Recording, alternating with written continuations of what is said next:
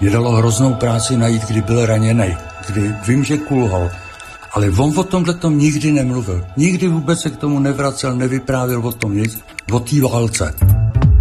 Přesně před stolety se vrátili do vlasti jednotky československých legií. Jejich cesta z bojů na východní frontě první světové války vedla přes Rusko, kde se zapojili do občanské války poté, co se moci chopili komunisté. Zpět do Československa se museli probojovat přes celý azijský kontinent a obeplout země kouly. Za komunistického režimu se o legionářské anabázi mlčelo. Co všechno o jedinečném příběhu vojska víme dnes? Jak se mění naše vnímání československých legií a jejich historické role? A proč dodnes nejen v Rusku legie budí kontroverzi? Je pátek 19. června, tady je Lenka Kabrhelová a Vinohradská 12, spravodajský podcast Českého rozhlasu. Tento týden začínáme vysílat nový seriál Českého rozhlasu ke stému výročí návratu československých legionářů z Ruska. Je to sice hodně dávno, ale dodnes nedají legionáři mnohým lidem spát. V Rusku padly přes 4 tisíce legionářů a měli tam 300 pohřebišť.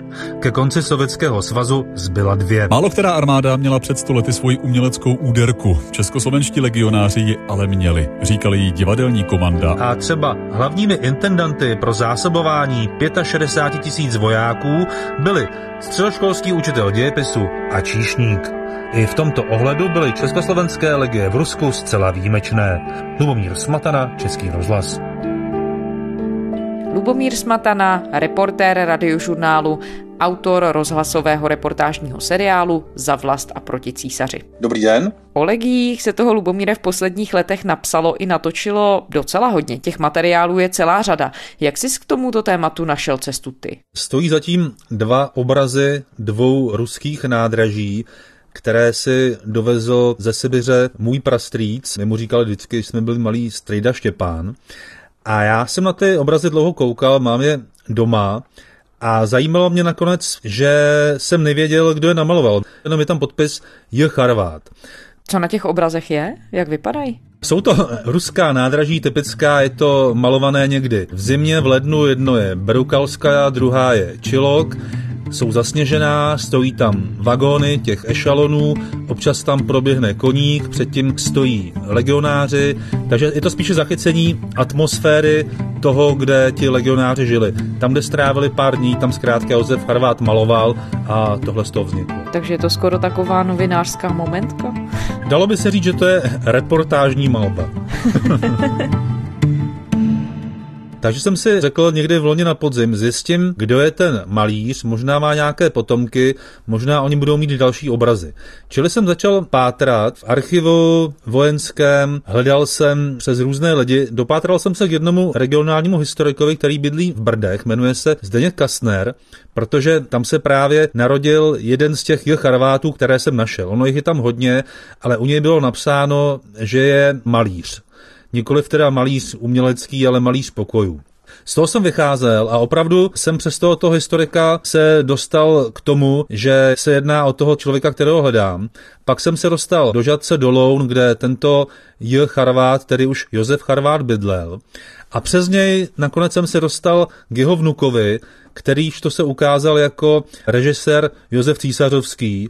A nejenom, že tedy má doma předlohy k těmto obrazům ještě v denníku svého dědy, tak má zároveň oleje těch obrazů. Já mám dva akvarely a on potom ještě podle nich maloval oleje a těch obrazů je mnohem víc. Dnes 5. listopadu načíná již pravá sibiřská zima. V noci dul vítr, padal sníh a nyní dopoledne svítí slunce a silně mrzne. Hoši chodí ze stráže na mostě celý zmrzlý.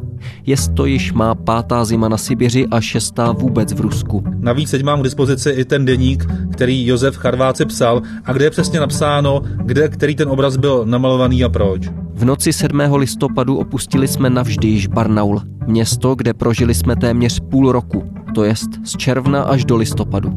Město to zajisté zůstane nám dlouho v paměti, neboť žili jsme tam celkem dosti dobře.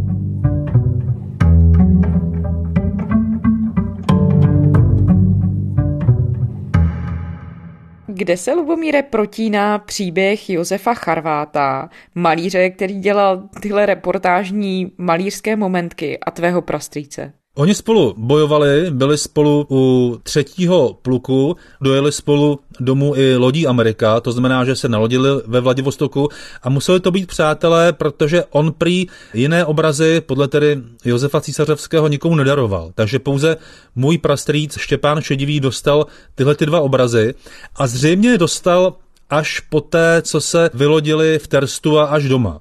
Protože zřejmě maloval předtím jenom ty skici do denníku, a poté tedy namaloval doma ty obrazy akvarelem a poté až dělal oleje. A co všechno se dozvěděl o tom, jakým způsobem tvůj prastrýc Štěpán Šedivý i malíř Josef Charvát za své anabáze žili? Bohužel ten denník, který se psal Josef Charvát, začíná až při té cestě do Vladivostoku, kdy už legionáři v podstatě vůbec nebojovali, byly to těch posledních tři, čtyři měsíce tak zítra tedy již opouštíme území Ruska. V přístavu tam daleko uprostřed stojí veliký kolos na kotvách, americká loď Amerika.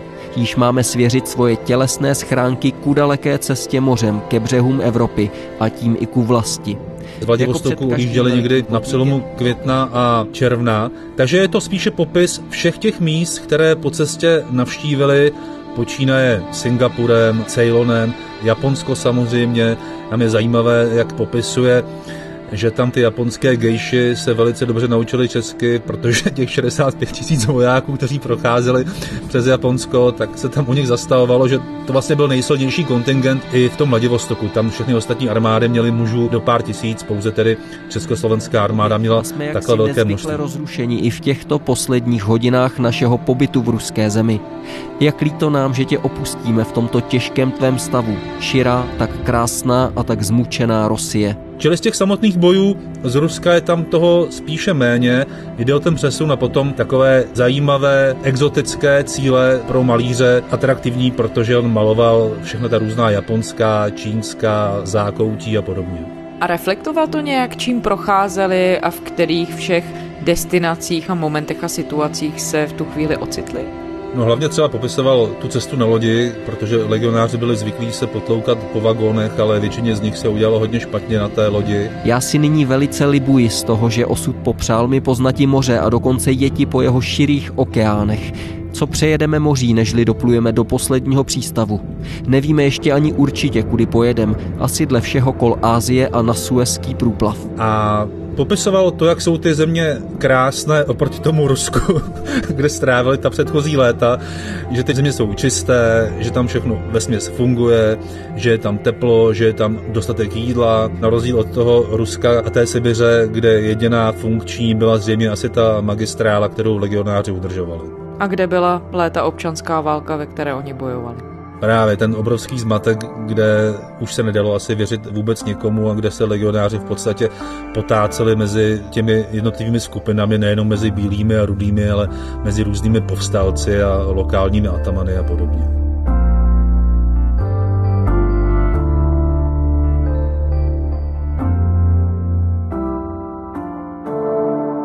Pojďme, Lubomíre, dát nějaké základní souřadnice. Kde legie bojovali, proč bojovali? Těch lidí, kteří tady v Česku mají v rodině nebo ve vzdálenějším příbuzenstvu legionáře, je určitě dost, tak pojďme se nějakým způsobem si zasadit do toho kontextu. Legie vznikly v Rusku, v Kijevě v době, kdy se formovala nejdříve v roce 1914 česká družina.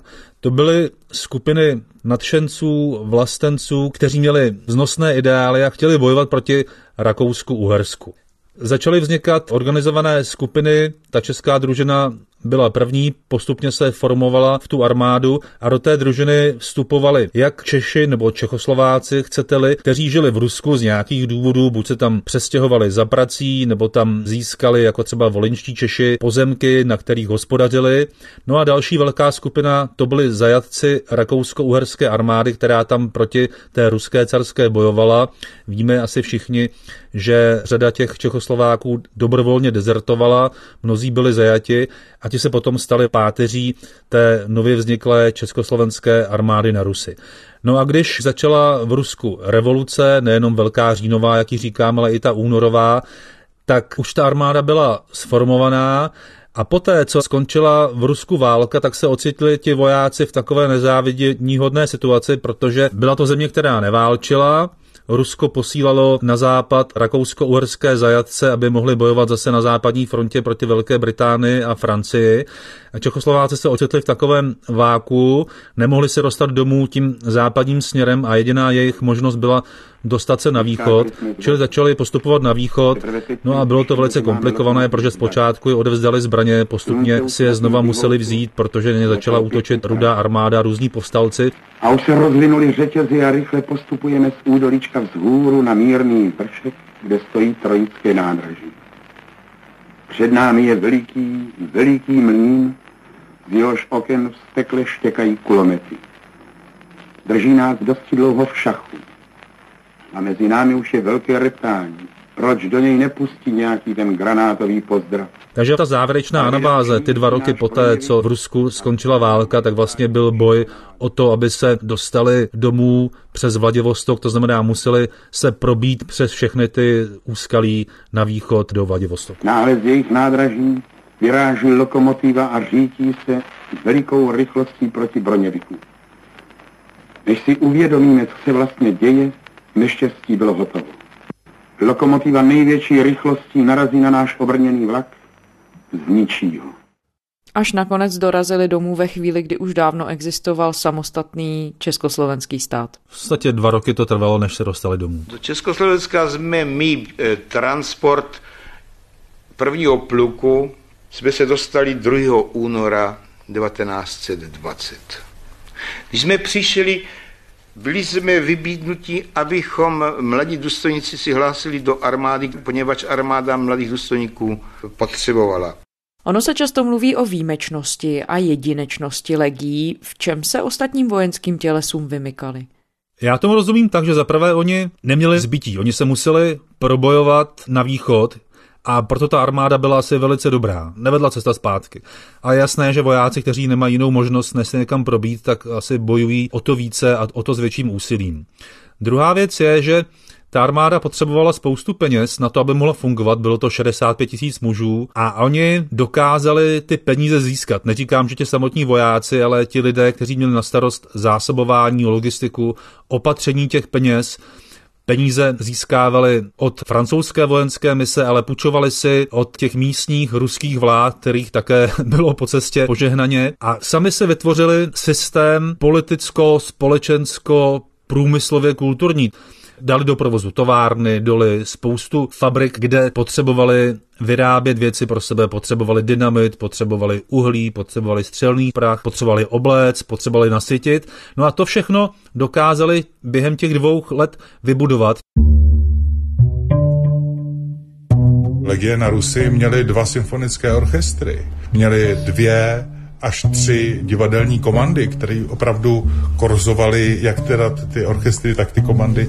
Vydávaly se knížky, vydávaly se noviny. Jo? Ta, ta starost vlastně toho velení byla naprosto ukázková. Já jsem mluvil s dokumentaristou Jakubem Taberym, což je vnuk velice proslulého legionáře Zdeňka Štěpánka, což zase byl herec, který patřil mezi ty nejznámější herce na transsibirské magistrále, který normálně bojoval s puškou, pak tu pušku vyměnil za kostým a v Čeljabinsku v nemocnici založil divadlo, potom ho ale osvětový odbor stáhnul do centra, kde bylo vytvořeno hlavní divadlo a pro ně potom hrál. V Čeljabinsku byla zřízena nemocnice, ranění bratři, no což, byli jsme ubožáci. Nebylo novin, nebylo knih, nebylo biografů, nebylo o čem mluvit, jen o svých bolestech. Tady by se mělo něco udělat, říkal jsem si. Takhle divadlo. No a najednou udělalo se. On se potom stal i známým hercem za první republiky. To byl jeden, dá se říct, z nejznámějších herců a velmi často o té anabázi a o těch divadelních momentech mluvil třeba v roce 1937 pro československý rozhlas. V té době samozřejmě vzpomínal už jenom na ty lepší stránky, ale ty unikátní záznamy existují a československý rozhlas, respektive dnes český rozhlas se má k dispozici. Do aplauzu se mísilo mlácení berlí o podlahu a někdy, když nebylo nálady k opakování nebo přidávání, se berle nebezpečně a výhružně zvedaly. Čili si vlastně vytvořili takový, jak se říká obvykle, stát ve státě. A nic podobného asi v jiných armádách nemělo obdobu asi v žádné válce. Takhle to vlastně popisují nejenom čeští historici, ale historici zahraniční, že něco podobného neexistovalo, že to vlastně byla armáda, která si vytvořila stát dlouhý asi 4000 km a široký asi 8 metrů, podle toho, jak byla široká kolejnice a příslušný násep. Stát Transsibirská magistrála. Přesně tak. Čím se ale to vojsko lišilo třeba i samotným složením a možná i tím étosem a myšlenkou, protože ta tam určitě hrála taky důležitou roli. Vlastenectví a ten idealismus a návrat do vlasti to bylo to první, co ty vojáky hnalo, především tedy ty původní zajatce. Já jsem dostal zrovna před pár dny e-mail od jednoho posluchače, který mi píše, že mu jeho dědeček legionář vyprávěl, že z Ruska chtěli vždycky domů, že se probíjeli proto, aby se dostali domů, že nebojovali za vlast. A já jsem mu odepsal, že má jistě pravdu, že ty poslední dva roky byla bitva o to, aby se dostali domů, ale ta předchozí léta to byl právě ten idealismus, boj proti Rakousko-Uhersku, boj proti té v uvozovkách 300 leté podobě proti Bílé hoře. Také ten panslavismus byl rozšířený, to znamená ta slovanská vzájemnost.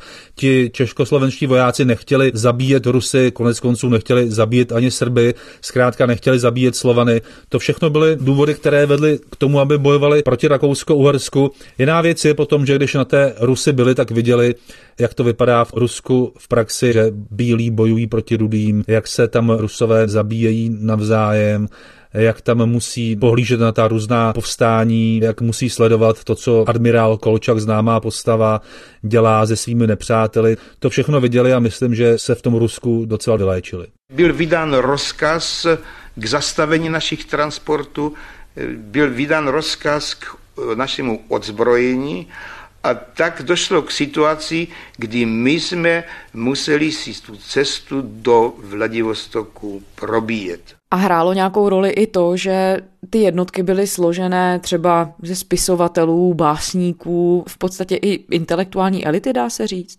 Nepochybně ano, protože všichni tam nejenom bojovali, ale dostávali různé jiné úkoly pro to, aby mohla celá ta armáda bojovat, to znamená, novináři se stávali novináři, železničáři měli na starost železnici, lidé, kteří byli technici v továrnách, tak byli technici. Vlastně každý tam měl nějakou funkci, kterou uměl a je vlastně zvláštní, že ti nejlepší velitelé vlastně také nebyli původně žádní profesionální vojáci té rakousko-uherské armádě, měli za sebou nějaký obyčejný důstojnický půlroční výcvik a teprve tam se projevily jejich skvělé velitelské vlastnosti.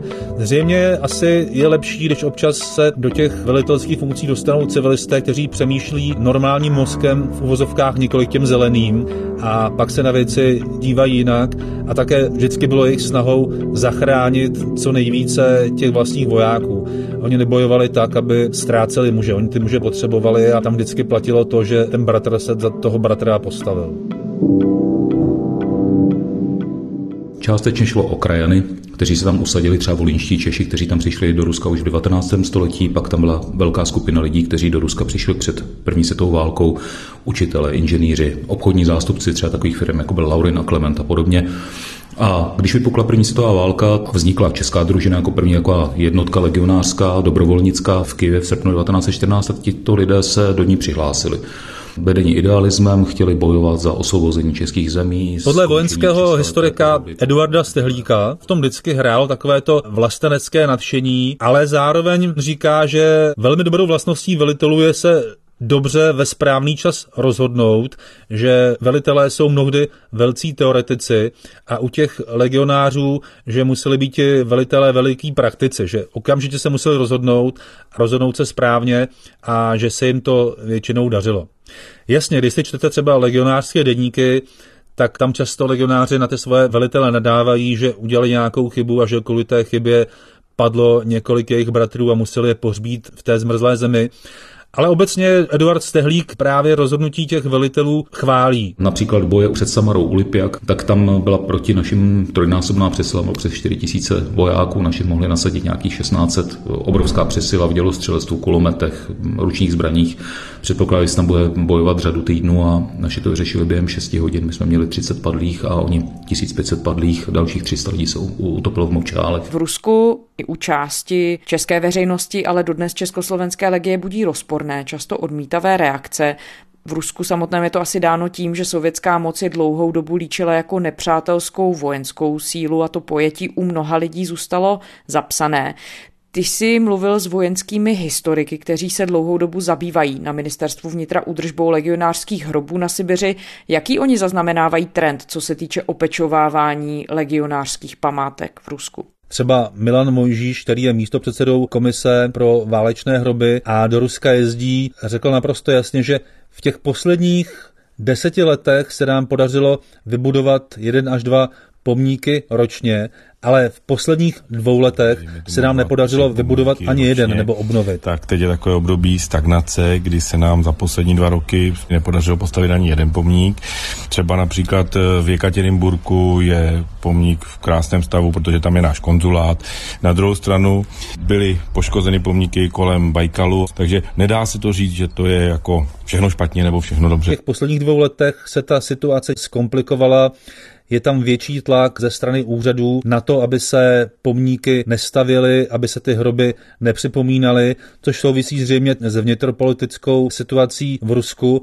Eduard Stehlík říkal to samé, on se tím zabýval podstatně déle, například cituje Samaru. Takže jedno z fenomenálních vítězství, na které eh, se tady muselo zapomenout, protože jsme tam opravdu jim uštědřili strašnou porážku a vítězství, které oni do dneska nejsou schopni zkousnout, proto také se nám tam nepodařilo zrealizovat pomník, který už tam byl dávno připravený. To je místo, kde žili převážně lidé, kteří podporovali bílé v té občanské válce, pak ale byli poraženi, byli vyhnáni, řada z nich byla vyvražděna a nějak se tam muselo právě na ty legionáře zapomenout, čili v Samaře je velice těžké ten pomník vybudovat, přestože už existuje, tak se zatím nedaří to právně a správně zajistit, domluvit se s těmi místními orgány. Jsme v Samaře, kousek od nádraží a slyšíme zvony z nedalekého chrámu. Ještě do 30. let tu byl hřbitov a právě tady zřejmě odpočívají ostatky Jana Gajera a dalších 116 československých legionářů. Dnes už po hřbitově není ani památky. Jsou tu jen domy a ulice a na jedné z nich na konci malé áleje stojí prázdný podstavec. Místo, kde měl původně stát památník československým legionářům. Původně se tady plánovalo odhalení památníku, snad už je dokonce i hotový. Jenže některé skupiny lidí tady prostě vnímají legionáře po svém a tak bylo přijato rozhodnutí nejitřit atmosféru a hledat jiné místo. Říká nám místní historik Aleksandr Zavalny. Ostře proti památníku jsou komunisté a levicoví nacionalisté z hnutí Suť v Rémeni. Neumíme si vůbec představit, že by v Samaře měl být postaven jakýkoliv objekt proti jasně vyjádřené vůli zdejších obyvatel. Skázal nám ve zprávě místní lídr hnutí Suť v Rémeni Igor Bobrov. Máme fotografie z Československé obce legionářské, která tam stále posílá svoje lidi. Jak jsou ty pomníky některé rozbité, třeba useknutá hlava, sochy, pomalované hroby. Takže z tohoto důvodu tam lidé z Československé obce legionářské stále chtějí jezdit, ale v poslední době to je stále složitější. Ty místní úřady jim kladou zkrátka dost velké překážky. Ale samozřejmě potom vám začnou vykládat, jako jak, jak jsme vraždili všechny a od civilního obyvatelstva, co se tam dělo za zvěrstva. A já, já jsem tam byl moc krát, jako v době své bývalé funkce na, na odbor pro válečné veterány. A v řadě případů jsem říkal, prosím vás, a vy tady popisujete nějaké vraždění civilního obyvatelstva, kdy se to stalo. To víme naprosto přesně. A řekli datum, a jsem říkal, fajn. V té době byl nejbližší Čechoslovák 800 km daleko. Sedějí a koukají. Jsem říkal, to jste si tady vraždili vy sami mezi sebou. Bílý mezi rudýma, rudý mezi bílejma, zná rusové Rusům. Já jsem mi tohle probíral s jednou svojí kolegyní, která je ruská novinářka a tak když slyšela to, co říká Eduard Stehlík, tak byla strašně rozlobená. Dokonce mi napsala, musím to vydýchat. A mně se nelíbí, že jsou rusové líčeni z té doby z občanské války, že se vraždí mezi sebou. Nebyla z toho šťastná a tvrdí, že o některých věcech v Rusku se stále mluví, že to Eduard Stehlík nebere v potaz, že ta diskuze tam nějak probíhá. V ruském Čeljabinsku stojí nový památník připomínající osud československých legionářů. Působení legionářské odbojové armády vnímá dosud mnoho Rusů rozporuplně. Včerejšímu odhalení pomníku v Čelyabinsku předcházela poměrně vyhrocená debata na internetu i v tamnějších novinách. Samozřejmě tu podobný památník má stát, stejně jako stojí pomníky ruským vojákům v Česku. Vždyť padlí legionáři tady strávili část života a nakonec ho mnozí i položili. Soudí zaměstnankyně muzea z Jekaterinburgu Evgenia Vachruševová. A nenada zabývat. Historii nesmíme zapomínat. Mnozí z těch, kdo památník kritizují, jsou ještě dnes schopní tvrdit, že Čechoslováci rozpoutali občanskou válku v Rusku. To je ale nesmysl. Podle mne je to provokace, říká 25-letý Alexej Fjodorov z Čeliabinska, který se zajímá o historii jako amatér. Nesouhlas s vybudováním pomníku legionářům, který na jiném místě Čeliabinska stál až do 60. let, nakonec na slavnostní odhalení přišel otevřeně vyjádřit jen jediný člověk. Historik z jeho Uralské univerzity Evgenij Volkov si vlnu odporu v místních médiích vysvětluje především dědictvím sovětského vzdělávání. Do sих por v školním historickém obrazování. Dodnes v učebnicích dějepisu najdete mýty stalinské historiografie, třeba včetně toho o ukradení carského pokladu Čechoslováky nebo rozpoutání občanské války cizinci. Roli podle mě hraje i vysoká míra xenofobie v ruské společnosti. Všechno má společného jmenovatele. Nedostatek vzdělání, společenského i kulturního. Это ощущение, да? Направо!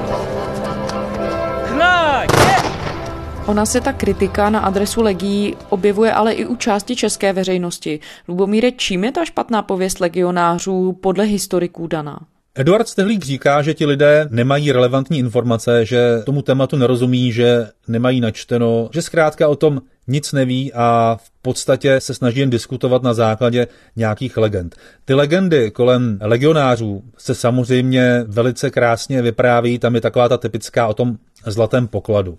Jakmile se řekne zlatý poklad, tak já si myslím, že u každého zlatého pokladu se objeví nějaká legenda, protože to nemůže být jenom tak, aby zlatý poklad se někde našel a potom zase zmizel. A to je zlatý poklad, který údajně legionáři měli ukrást admirálu Kolčakovi. Přesně tak, byl to zlatý poklad, který vytvářel car, to patřilo carské rodině, tedy carskému Rusku, ale když řekneme carský poklad, tak my si představíme nějakou hromádku zlata zakopanou v zemi, ale tenhle ten zlatý poklad obnášel 80 vagónů plných zlata, 8900 krabic, tašky se zlatem.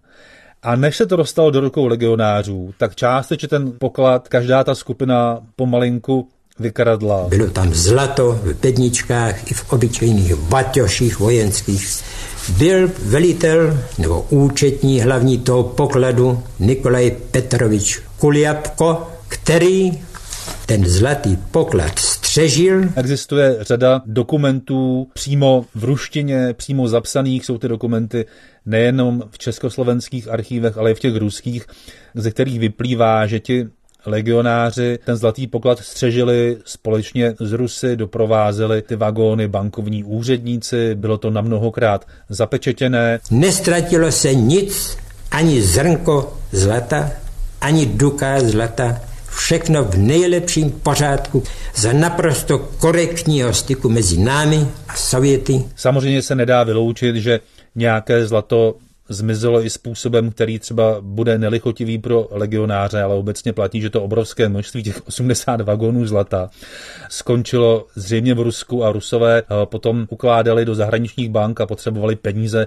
na svůj provoz. To byl případ jak admirála Kolčaka, tak dalších těch lokálních vlád, které v Rusku vznikaly a zanikaly. Když říkáš, že ten pohled, míněno pohled české veřejnosti na roli československých legí prošel vývojem a docela dramaticky se v historii měnil, tak dá se říct, že tedy dnes ho zakládáme možná na nějakých nových mýtech?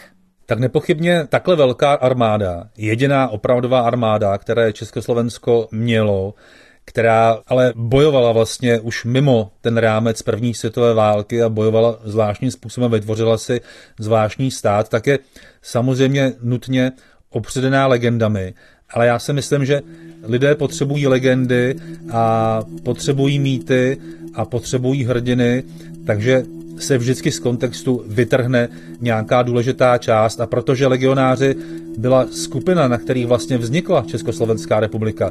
Tomáš Garik Masaryk jako pozdější prezident v Americe argumentoval touto obrovskou armádou, která byla schopná zastavit přesun rakousko-uherských zajatců na západ, byla schopná udržovat pořádek na transsibirské magistrále, byla schopná spousty věcí a tohle všechno hrálo do karet Masarykovi, Štefánekovi a lidem, kteří chtěli vytvořit československý stát, tak je nutné, aby nějaká legenda a nějaké mýty kolem nich existovaly. Zahájil jsem desetileté oslavy republiky z legionářů.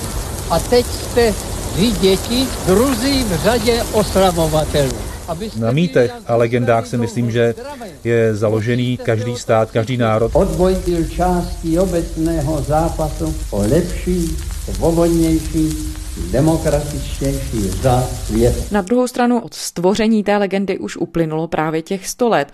S pomocí toho, co se dozvěděl od historiků, amatérských historiků, režisérů a dalších lidí, se kterými si teď pro ten seriál mluvil, Dá se říct, jestli ten náš současný pohled roku 2020 na působení legionářů víc reflektuje opravdu realitu jejich tehdejšího působení a fungování, i třeba s tím, jak se vidět ty věci střízlivěji a vidět i problematičtější stránky? No nepochybně je to 100 let a 30 let slobodného bádání, které historikům umožnilo podívat se do mnoha archivů. Takže já si myslím, že určitě ten dnešní pohled je mnohem vědečtější, mnohem zasvěcenější, mnohem fundovanější ale vždycky najdete lidi, kteří proti tomu budou protestovat a budou vytvářet si vlastní legendy, protože Jasně, že je nepochybné, že mnozí z těch vojáků se tam dopustili nějakých z dnešního pohledu trestných činů.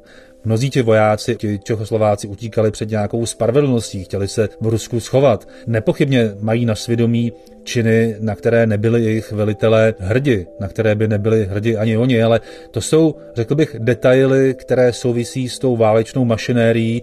Ti chlapi byli v té válce 4, 5, 6 let, nebo vůbec byli mimo domov takhle dlouho, takže se dá očekávat, že ne vždycky to byly vzory cnosti. V každém případě ale byla to armáda, která dala vznik Československu, bez ní by možná ani Československo nevzniklo, nebo byly by ty podmínky pro Masaryka a spol podstatně složitější a také nepochybně sehrála důležitou roli v tom, že se jí podařilo zastavit přesun těch rakousko-uherských zajatců na západní frontu a nezapojili se do bojů na západní frontě. Takže, jak říká Eduard Stehlík, zkrátili tu válku o několik měsíců a tím pádem zkrátili utrpení mnoha dalších lidí. Lubomír Smatana, reportér radiožurnálu a autor rozhlasového reportážního seriálu Za vlast a proti císaři. Děkujeme. Děkuji, příjemný den. A to je zpáteční Vinohradské 12 vše. Všechny naše díly najdete v podcastových aplikacích a také na spravodajském serveru iRozhlas.cz. Psát nám můžete na adresu vinohradská12 zavináč rozhlas.cz. Těšíme se zítra.